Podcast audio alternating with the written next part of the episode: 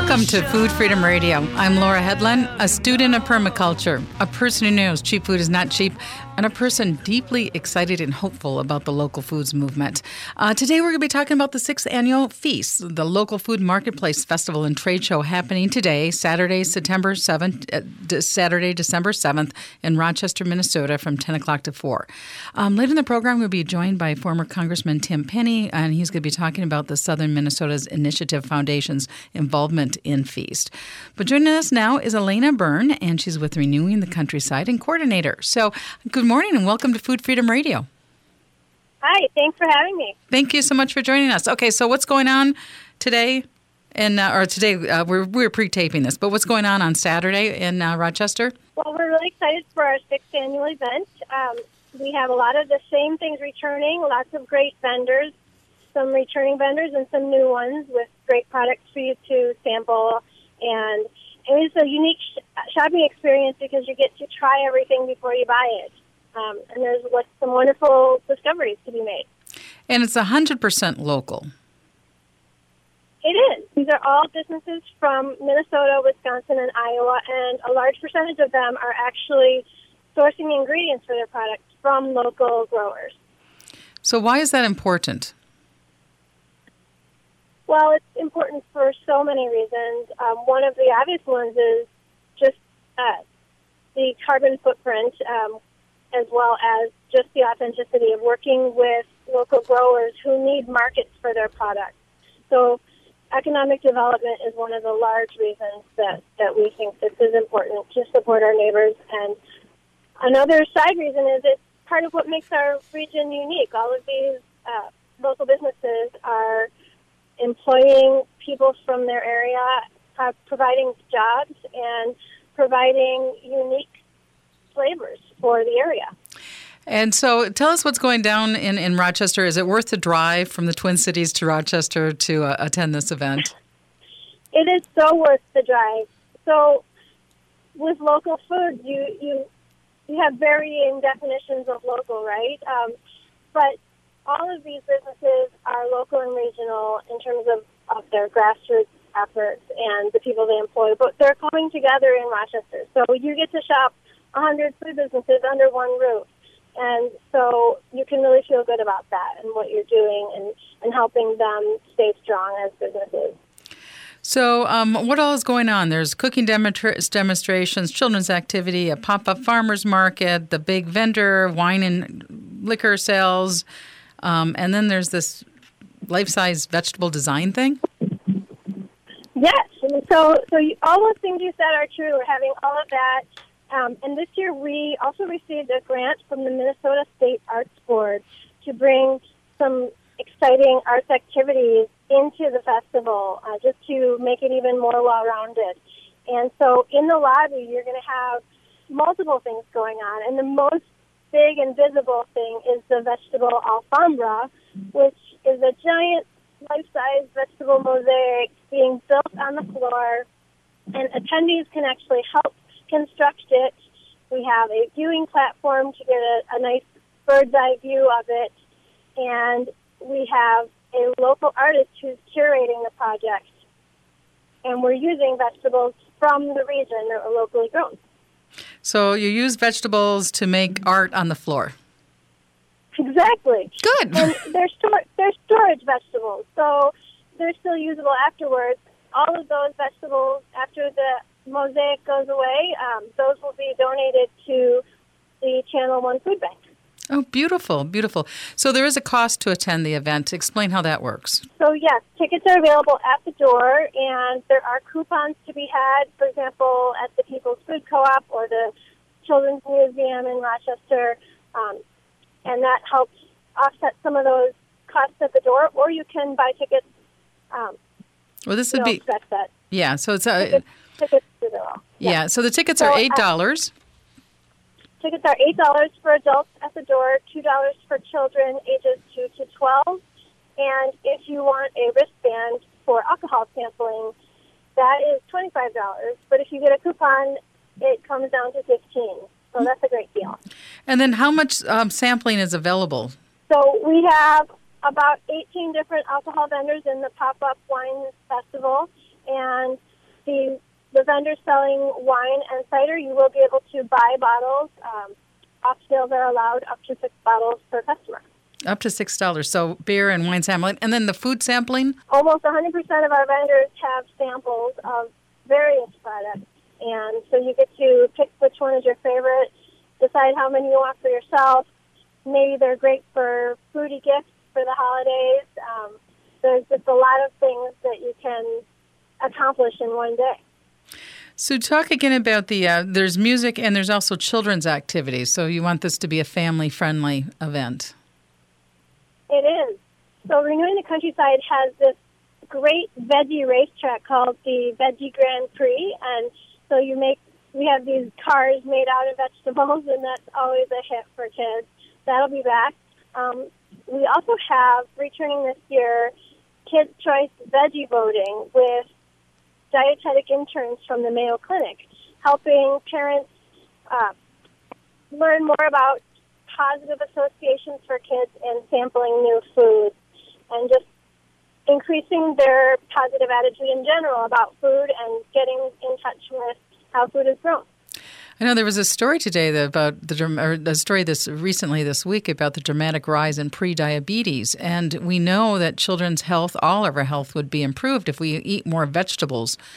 But you know, um, do we get that message about how cool vegetables are? Well, we can all use reminders, even adults. Um, there are so many vegetables out there, so many different ways to use them.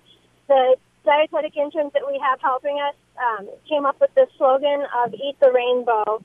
Just because it's important to connect with farmers and, and constantly get new ideas for different vegetables and different ways to prepare them. So again, when when is the uh, feast, and uh, um, how do people get more information about it? So anyone can look up local-feast.org on a computer or on a phone, and on the festival page, there's all kinds of details about everything happening at the festival, including the cooking demos, what time they are. So if you want to make sure you catch Shari Mukherjee from MasterChef 10, um, her demo party. So um, you can look that up, and on that same festival page, uh, you can see who who the musicians are and get some details and pictures of the art activities that are going on. Elena Byrne with Renewing the Countryside. So tell us again about what Renewing the Countryside is, is about. Tell us about Renewing the Countryside. Renewing the Countryside is all about making rural living vibrant and sustainable. We work in rural places and working lands and local foods and find all different creative ways to help boost those activities, whether it has to do with sustainable agriculture or art or um, just new and beginning farmers and helping them find land. We, we do a wide range of things, um, and local foods is one of them. Local foods. And so this is the sixth annual um, event, time that you've done this, um, and um, no reservations needed. Um, and so, what type of feedback have you gotten from previous years? Well, people have told us through social media and at the event um, how much they love going there with family and friends to taste and discover things. And just what a fun day it is. And, you know, even if it's somebody who just comes to see what it's like or somebody who's walking away with a local food gift basket that they won in the drawing, you know, it's, there's just um, a lot of fun to be had. So I um I thank you so much, um, Elena Byrne, for uh, joining us. Um, and it's all about community and connection and how we have a feast together. Um, I also want to throw out a pitch for um, AM 950 listeners to support our wonderful local food partners here on AM 950. Uh, Ferndale Turkey, uh, which is also sponsoring uh, this event. Um, you Betcha Boxes and Vinaigrette, Minnesota. Vinaigrette is located on 50th and Xerxes in Minneapolis. It has wonderful gifts uh, for local uh, for your your gift giving and wonderful ideas on how to cook really elaborate meals in a nice, easy way. So you're listening to Food Freedom Radio on AM 950. When we come back, we'll be talking with former Congressman Tim Penny uh, about uh, feast and local foods and the importance in our rural communities.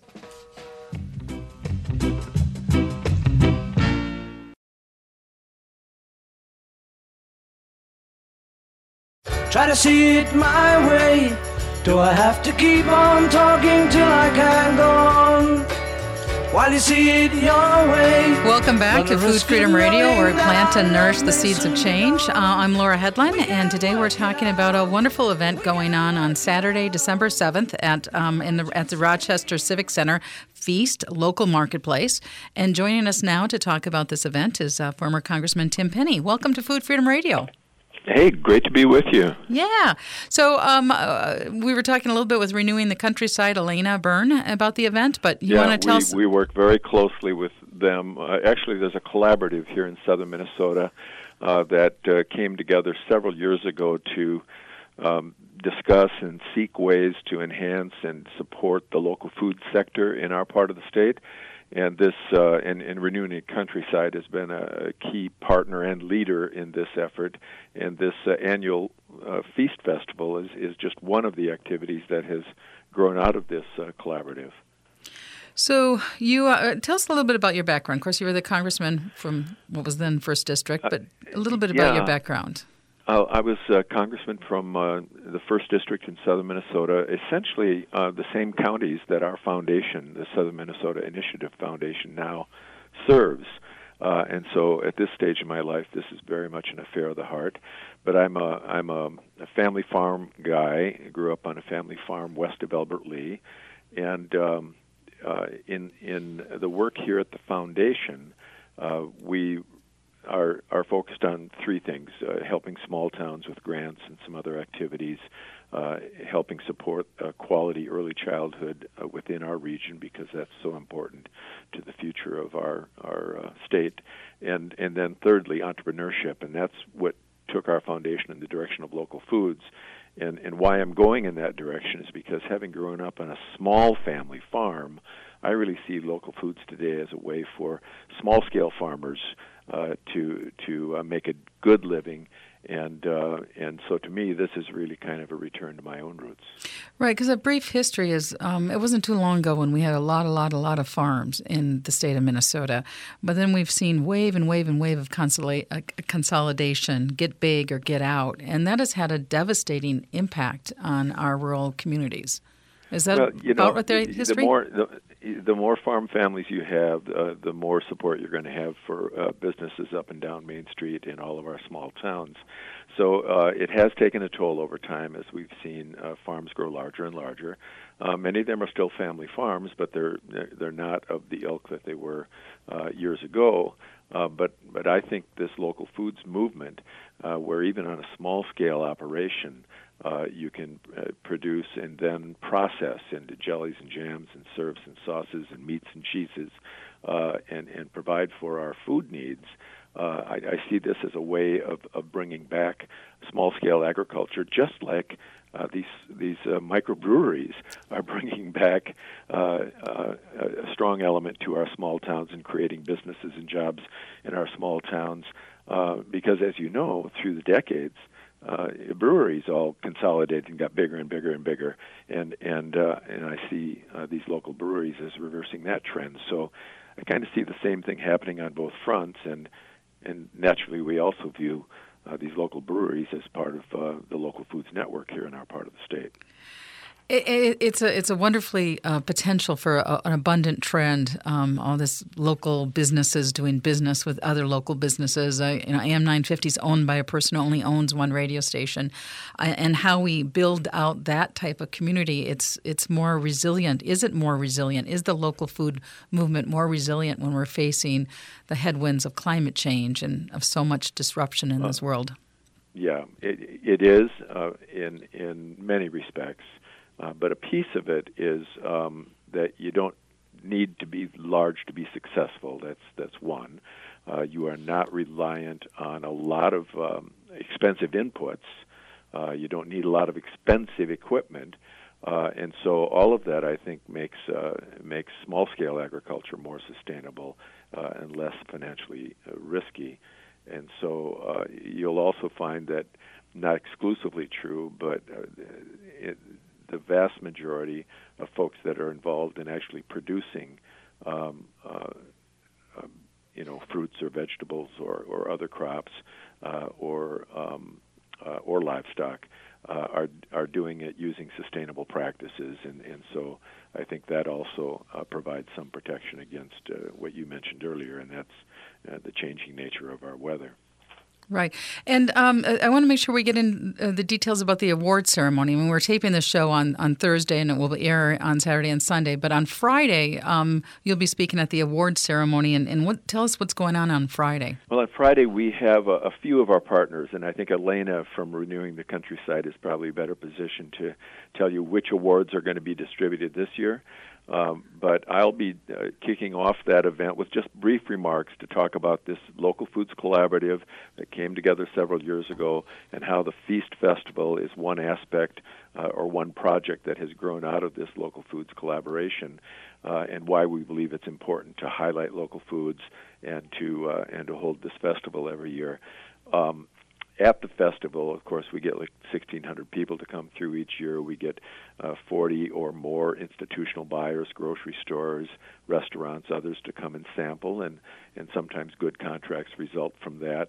Um, so the the awards ceremony is simply to highlight some of the exhibitors at the event uh, and to give them a pat on the back for either the uh, you know the the uniqueness of their uh, uh, of their booth uh, or uh, the fact that they themselves are locally sourcing uh, whatever they're producing. So um, that's kind of the, the, nature of the awards that are given out on Friday night, uh, the day before uh, the big. Uh, open house festival.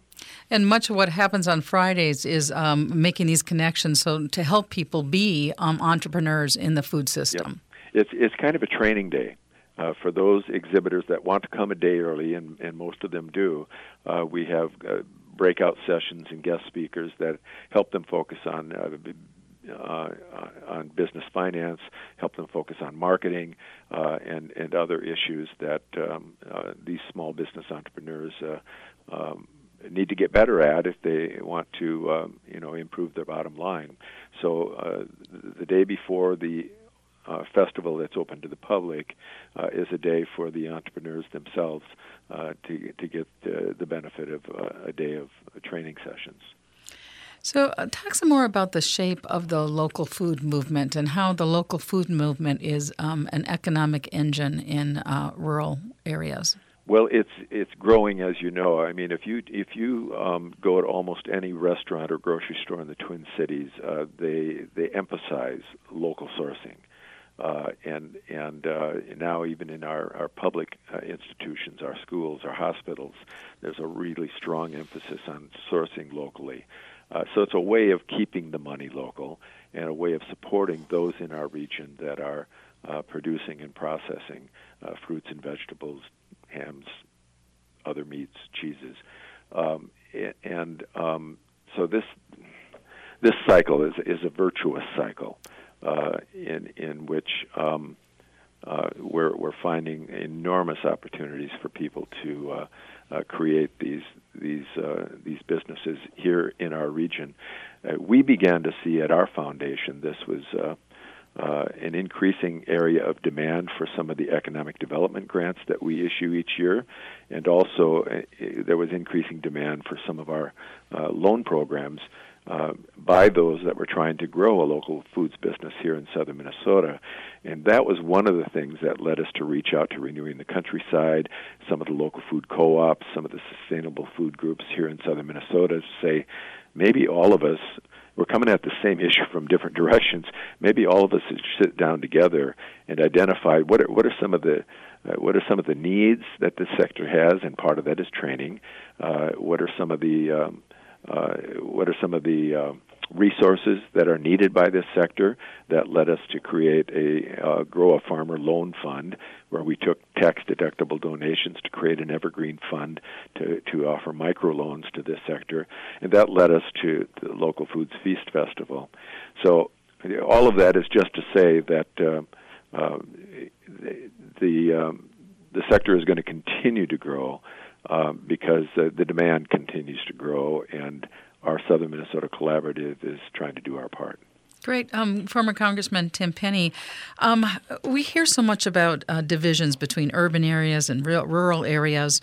is this a place of unity? You know, coming together at the table. We all may have our different thoughts and different ways and different ways of understanding, but is it also a potential of um, you know, creating a, a unified world where um, a world that we all kind of want. This this feeling. Oh, yeah. yeah, I, it is. It's it's a way of connecting uh, urban to rural in a very upbeat and, and positive uh, fashion, um, b- because um, it, as I mentioned earlier, uh, you can't go to hardly any restaurant or grocery store in the Twin Cities that doesn't emphasize the degree to which they are sourcing locally uh, and people people love that connection uh, to the land, and um, and so I, um, I I think this is a way to uh, bring urban and rural together in, in a in a very positive way, and um, I I uh, would.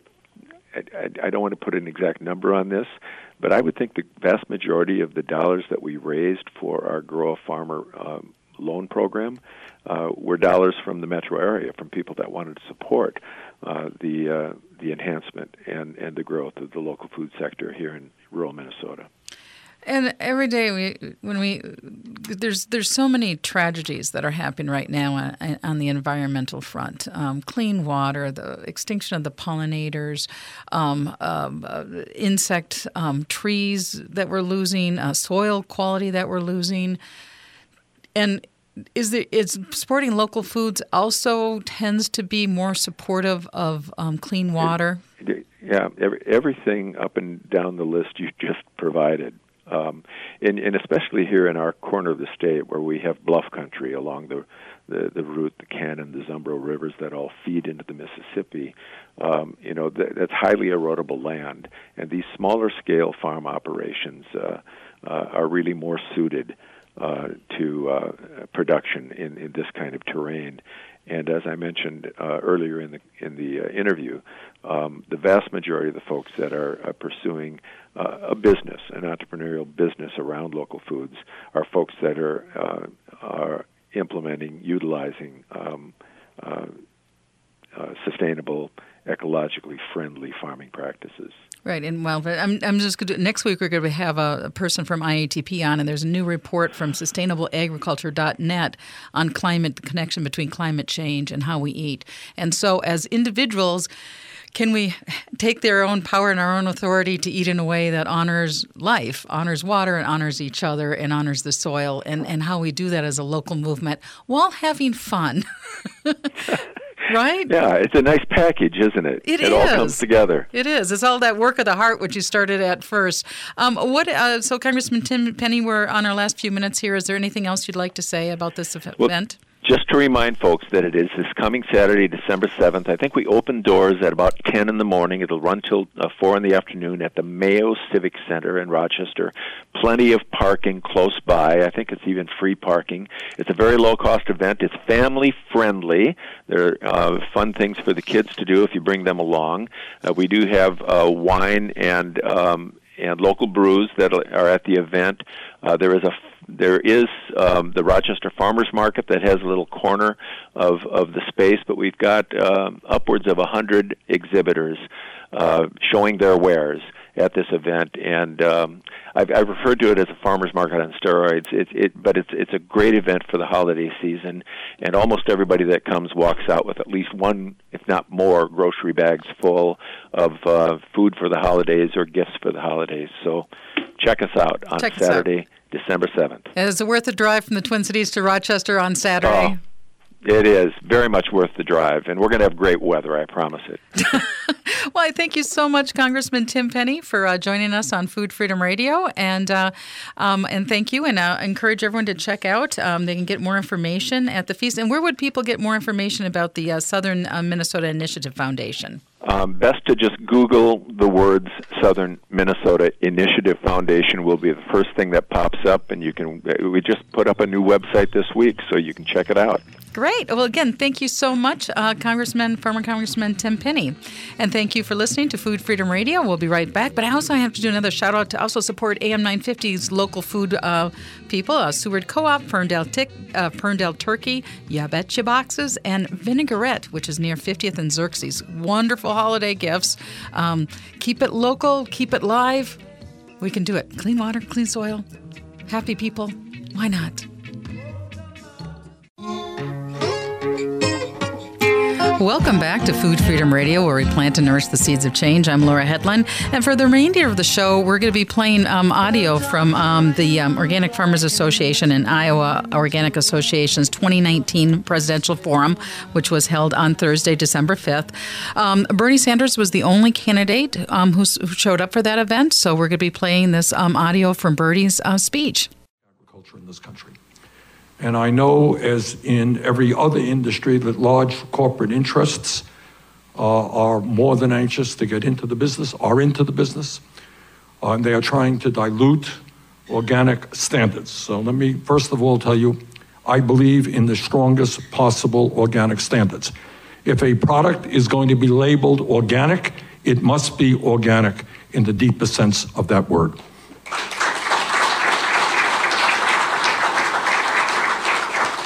And second of all, I know there is concern about trade policy and products coming into this country. Uh, and I believe very much that we should be labeling uh, our food products in terms of country of origin. People want to know that food is being manufactured in an honest way, that the labels mean something, and that that food is manufactured to the best degree possible, produced right here in the United States of America. So we're going to be very strong on country of origin. I have a little bit of a history, just tell you very briefly a, a story, if I might, before somebody steals the mic from me here. Way back when, my state, Vermont, uh, is a dairy state. And I'm going to get into, uh, in this discussion, an issue I know that is on everybody's minds, and that is the massive attacks against family based agriculture, whether it's organic or not organic. And in Vermont, my memory is correct, over the last 10 years, we have lost about 25% of our dairy farmers. And that's true all over this country. And it is a terribly, terribly sad thing. Uh, people whose families have farmed for generations now being forced off of the land because of low prices. The prices they're getting are not coming close to the cost of production. But I will remember that some years ago, I think it was maybe 20 years ago, uh, our good friends in Monsanto, my dear friends, that's a joke, all right? Gee, you don't have much of a sense of humor here. All right. uh, they came up with a product called BST. We have any uh, dairy farmers here? Okay, remember BST? BST. Here was a time, then and now, where we have a glut of milk and what uh, uh, Monsanto wanted to do is to stress out cows to increase milk production at a time when we wanted to cut back on milk production. Lower prices, stress out cows. Brilliant idea. I'll never forget this. I was invited to appear on CBS to, as a congressman and not in the Senate to talk about BST and why I opposed uh, the introduction of BST into Vermont dairy. And this is interesting. Monsanto threatened to sue CBS now, CBS is not a mom and pop operation. They're a multi-zillion dollar operation.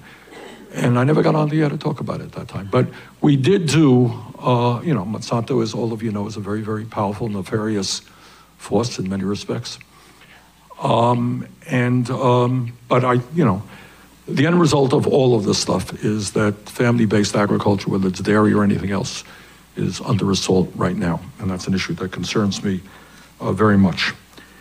Um, so let me talk about the fact that right now, as many of you know, about 77% of all federal subsidies are going to the 10% to 10% of the farms in America. 77% of subsidies go to 10% of the farms. Under a Bernie Sanders administration, we are going to change that formula, and subsidies, federal aid, will go to the farmers who need it the most, the farmers who are doing the most important work, and that is not factory farms. So we're going to change that formula.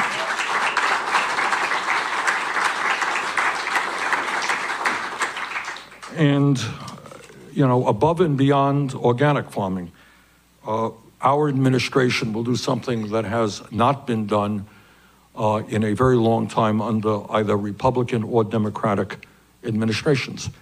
And that is, we will uh, appoint an Attorney General of the United States who understands antitrust law.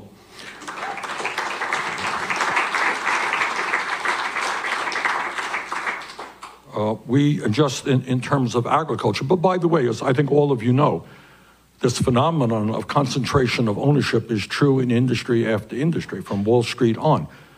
But right now, in terms of agribusiness, we cannot continue to allow just four large companies to control 82% of the beef packing industry, 85% of soybean processing, 63% of pork packing, and 53% of chicken processing.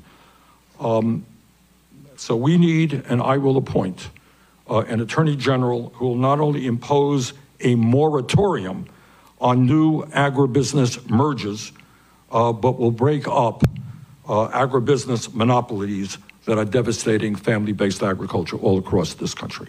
That will be true for agriculture, that will be true in other sectors of our economy. All over America now, we have too few large corporations who are controlling our economy, and that has got to change. Last point that I want to just touch on is an issue that I am happy to say the media is now beginning to pay attention to, and that was not always the case. And that is the existential threat uh, to our planet of climate change. And I think many of you have followed some of the recent reports coming from the United Nations and other studies that are out there. And essentially, now what the scientific community is telling us is that they underestimated the severity and the speed in which climate change is wreaking havoc on our country and, in fact, the entire world. This is an issue, the more I read about it, the more I study it, the more frightened I become. And we need to take on the fossil fuel industry. We need to transform our energy system away from fossil fuel to energy efficiency and sustainable energy.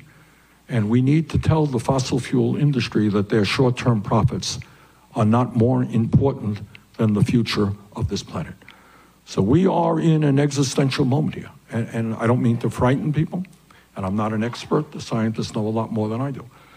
But you can read it. There's a piece in the New York Times today.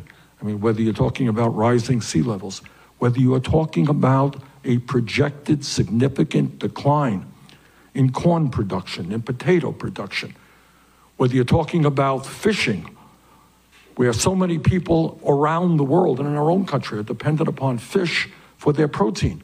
And you're seeing species after species of fish being wiped out, fish moving north into colder waters because the ocean is warming. This is a huge, huge crisis. And it pains me very much. I think all of you know uh, that I disagree with Donald Trump on everything. All right? but on, and that's saying it mildly, but on this issue of climate change, he is literally threatening the lives and well being of our kids, our grandchildren, and future generations. And we're going to have to stand up, and agriculture has a very important role to play in that.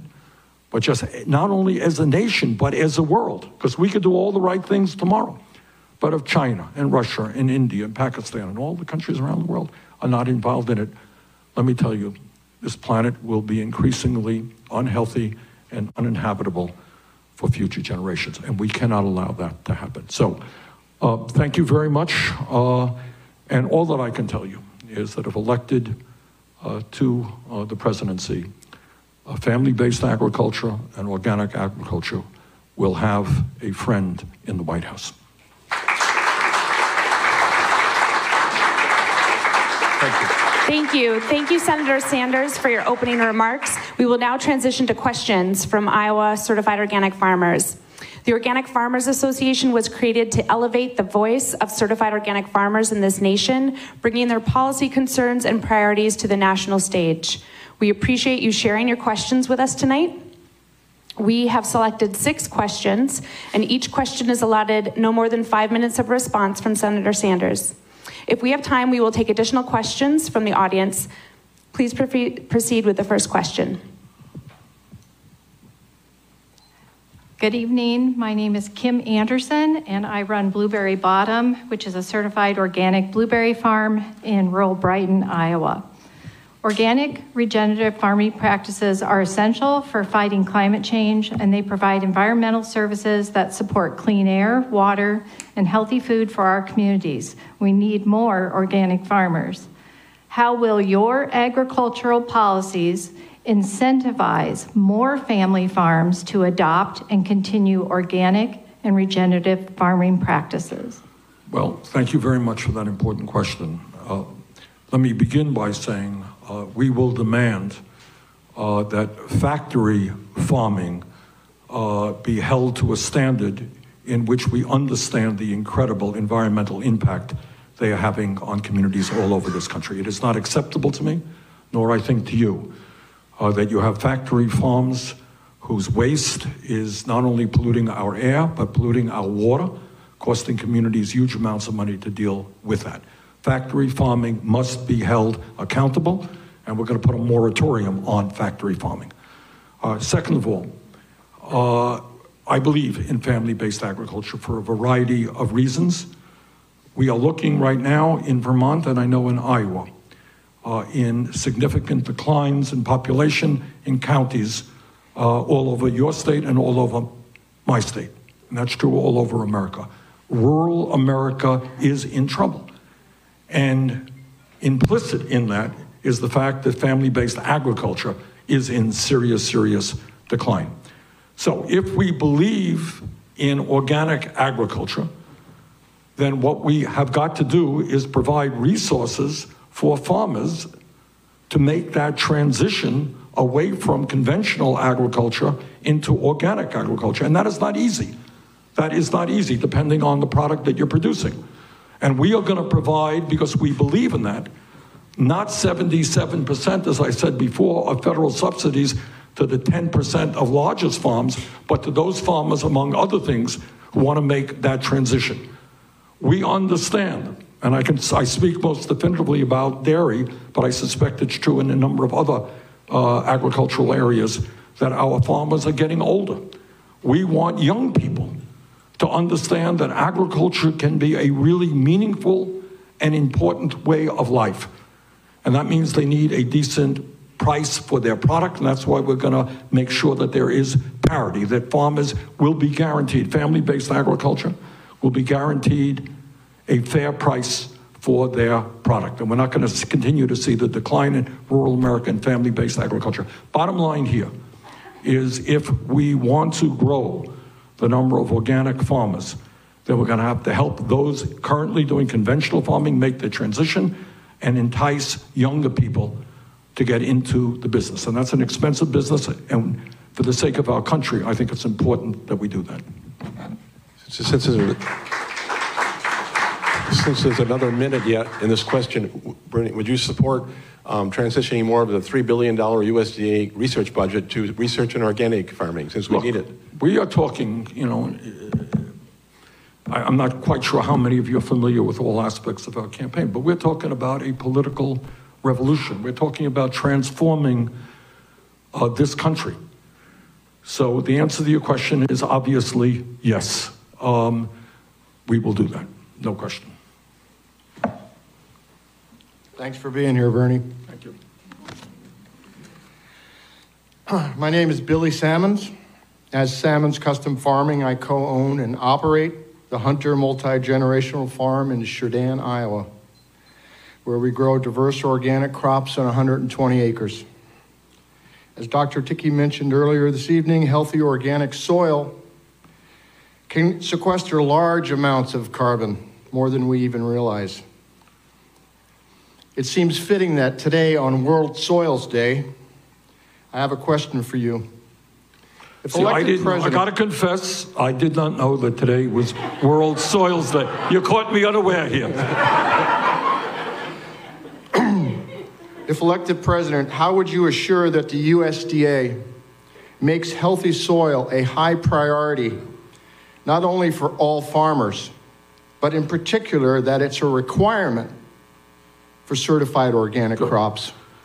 Well, I think the last part of your question deals with very strong standards in terms of organic agriculture.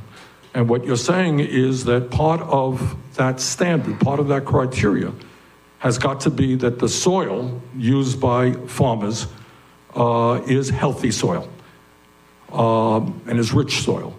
And God knows we are seeing some bad things in that respect all over this country.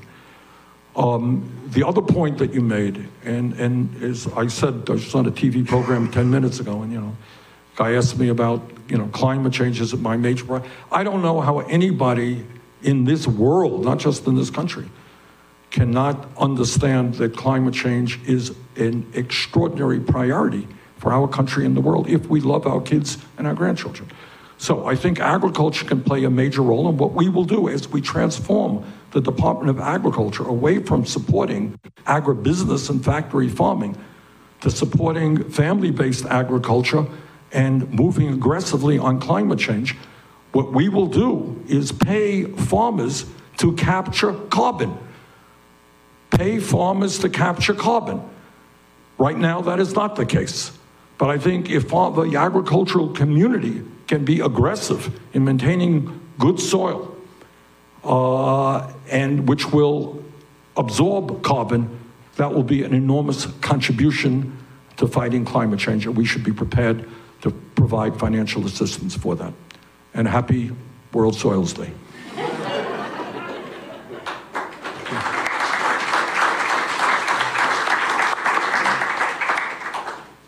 Good evening, Senator. Uh, my name is Andy Dunham, and I'm a fifth generation farmer here in Iowa. My daughter Emma is here with me. She's a sixth generation Iowa farmer. Uh, and my wife and I own and operate Grinnell Heritage Farm in Grinnell, Iowa, where we grow a wide array of vegetables and fruits and nuts and have um, pasture and a grass fed beef herd. Um, we're one of the oldest uh, farms in central Iowa. And I kind of feel like you've answered my question a little bit. Uh, but I can always repeat. That's what politicians in, do, you know. In, in, a, in appointing a, an attorney general uh, who maybe will look on us more favorably, but for years, farmers have been squeezed by low prices, vertical integration of agribusiness, and monopolies of markets. And while much of this has been happening in the, in the conventional sector, it is also now affecting the growing organic market. So, in addition to appointing, appointing an attorney general who will use antitrust legislation, um, how else would you curb this vertical integration and the monopolies and ensure fair pricing to family farmers? Okay. Um, I indicated to you that I am deeply concerned about concentration of ownership in the agribusiness industry. We will put a moratorium on mergers, and we will have an attorney general who is prepared to break up uh, industries, corporations who are dominating and monopolizing a given uh, industry. Uh, I think what we will also do, as I mentioned, um, is for the sake of rural America, for the sake of the production of good food, we will do everything possible uh, to bring more young people into agriculture so that we can have more family based agriculture. Now, I think that the American people, um, and I'll never forget this, I was mayor of the largest city in the state, in Vermont. It's, it's Burlington, Vermont. And I remember distinctly when I was mayor how much, we had no farms in the city, but how strongly people in Burlington supported family based agriculture throughout the state. People support family based agriculture in America, whether you're in a city or in a rural area. So, for the sake of strengthening rural America, for the sake of bringing more people into family based agriculture, our policy will be to support uh, those people who are going into family based agriculture and especially going into organic agriculture in a number of ways. And by the way, one of the things you learn when you run for president is how one issue impacts another issue. You know, nothing is separate from anything else. So when we talk about making public colleges and universities tuition free, and when we talk about canceling all student debt, that will give a whole lot of young people say, you know what, I'd love to go into agriculture. I just can't afford it right now. It'll give them the opportunity to do that.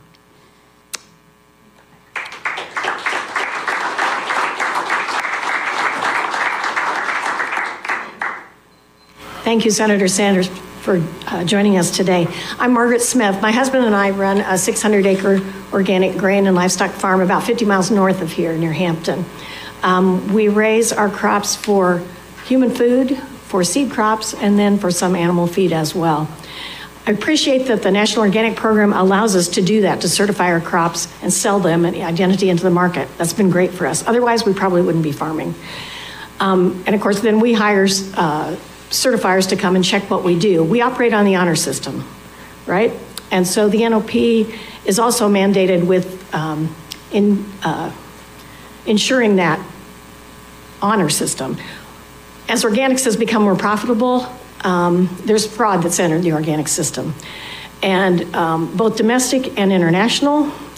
And um, what I'd like to know what your administration would do to help prevent fraud. That's undercutting our prices and undercutting our ability to make living. So people who are not really organic are posing as organic, or they're okay, both domestically and internationally. So, you've been listening to um, uh, Bernie Sanders speaking at the Organic Farmers Association and the Iowa Organic Association's uh, 2019 presidential forum. He was the only candidate to show up, um, but that was held on Thursday, December 5th. And um, this whole idea I mean, I really want us to be unified. Um, so, I'm not saying this is an endorsement of Bernie, but he had awesome things to say about the power of regenerative agriculture to create the world we all want. You've been listening to Food Freedom Radio on AM 950. Right now, over me.